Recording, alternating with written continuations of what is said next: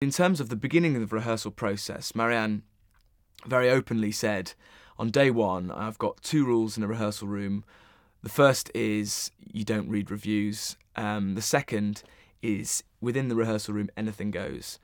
And well, I did ignore the first of those rules because who doesn't who doesn't read their reviews? No, but the second, I mean, it was great because it, you know, for an actor, it, it just allowed that space for you to to bring anything you would like. You were allowed to get things wrong. You could try different things out, and so Marianne hadn't laid down ways in which she wanted the uh, the character to be.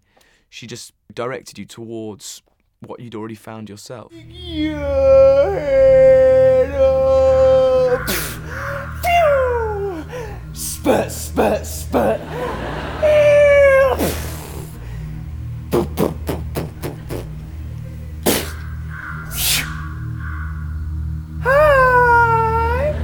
I really enjoyed in the last scene. Um, it's where Bertram has wound himself into such a knot that he has to lie and lie and lie to try and get himself out of it. And it's finding that degree of of how good he is at lying and how much he enjoys actually lying.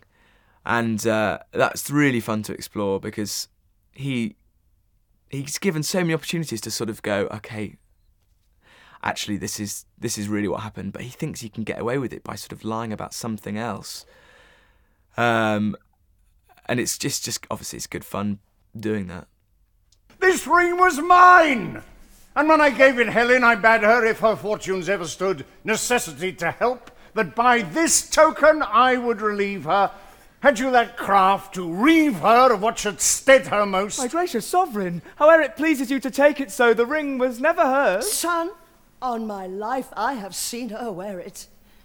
And she reckoned it at her life's rate. I am sure I saw her wear it. You are deceived, my lord. She never saw it.